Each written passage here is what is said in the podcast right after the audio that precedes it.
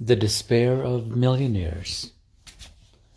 Marshall Sahlins said, Poverty is the invention of civilization.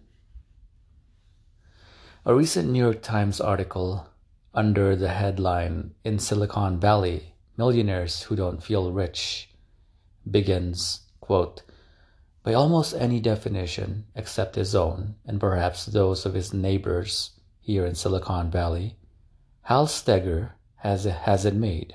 Unquote. The article notes that although Mr. Steger and his wife has a net worth of roughly 3.5 million, he still typically works 12-hour days plus another 10 hours on weekends. Quote, a few million, explains Steger, doesn't go as far as it used to. Gary Kremen, estimated net worth $10 million, founder of Match.com, an online dating service, explains, quote, Everyone around here looks at the people above them. He continues to work 60 to 80 hours per week because he says, You're nobody here at 10 million. Unquote. Another executive gets right to the point saying, quote, Here, the top 1% chases the top one tenth of a percent, and the top one tenth of 1% chases the top one one hundredth of 1%. Unquote. This sort of thinking isn't limited to Silicon Valley. A BBC report from September 2003 reported, quote, well off is the new poor, unquote. Dr. Clive Hamilton, a visiting scholar at Cambridge University, set out to study the suffering rich and found that four of every 10 people earning over 50,000 pounds, roughly $80,000 at the time, felt deprived. Hamilton concluded, quote, The real concerns of yesterday's poor have become the imagined concerns of today's rich. Unquote.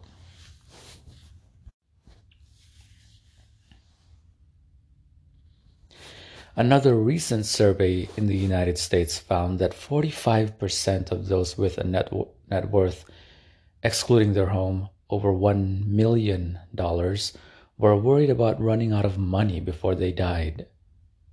Over one third of those with more than $5 million had the same concern.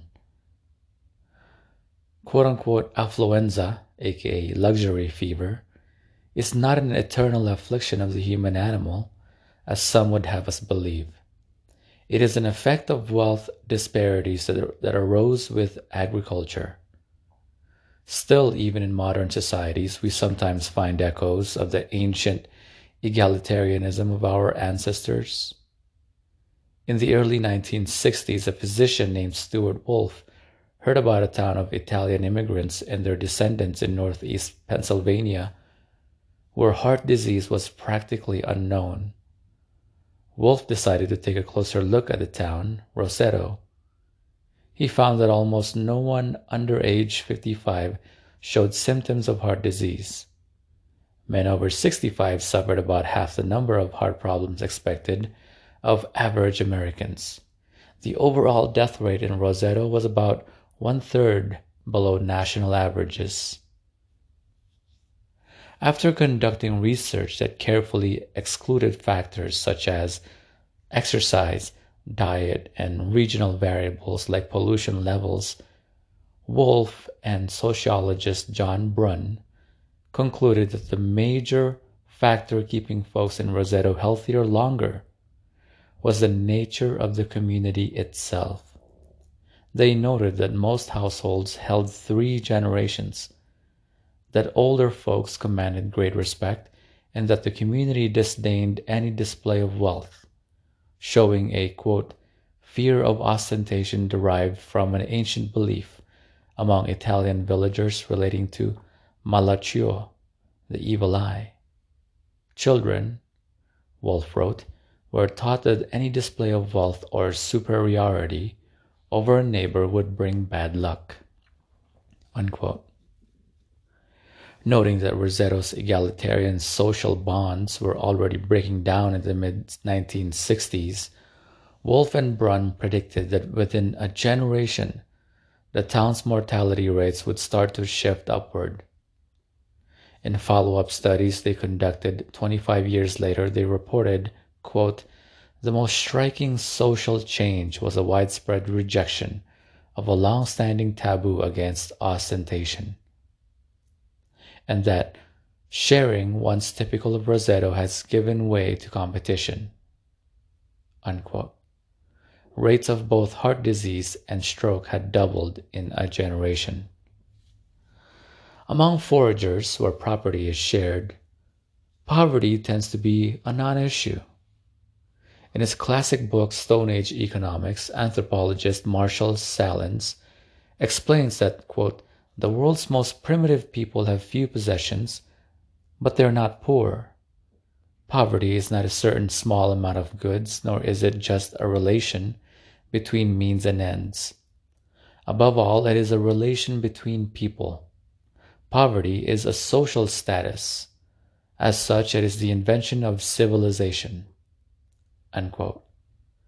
Socrates made the same point, same point 2400 years ago. Quote, He is richest who is content with least, for contentment is the wealth of nature. Unquote. But the wealth of civilization is material. After reading every word of the Old Testament, journalist David Plotz was struck by its mercantile tone. Quote, the overarching theme of the Bible, he wrote, particularly of Genesis, is real estate. God is constantly making land deals and then remaking them in different terms. It's not just land that the Bible is obsessed with, but also portable property, gold, silver, livestock. Malthus and Darwin were both struck by the characteristic egalitarianism of foragers. The former writing, quote, Among most of the American tribes, so great a degree of equality prevailed that all the members of each community would be nearly equal sharers in a general hardship of savage life and in the pressure of occasional famines. For his part, Darwin recognized the inherent confliction between the capital based civilization he knew and what he saw in the natives' self defeating generosity, writing, quote, Nomadic habits, whether, whether over wide plains or through the dense forests of the tropics or along or along the shores of the sea, have in every case been highly detrimental. The perfect equality of all the inhabitants, he wrote, quote, will for many years prevent their civilization. Unquote.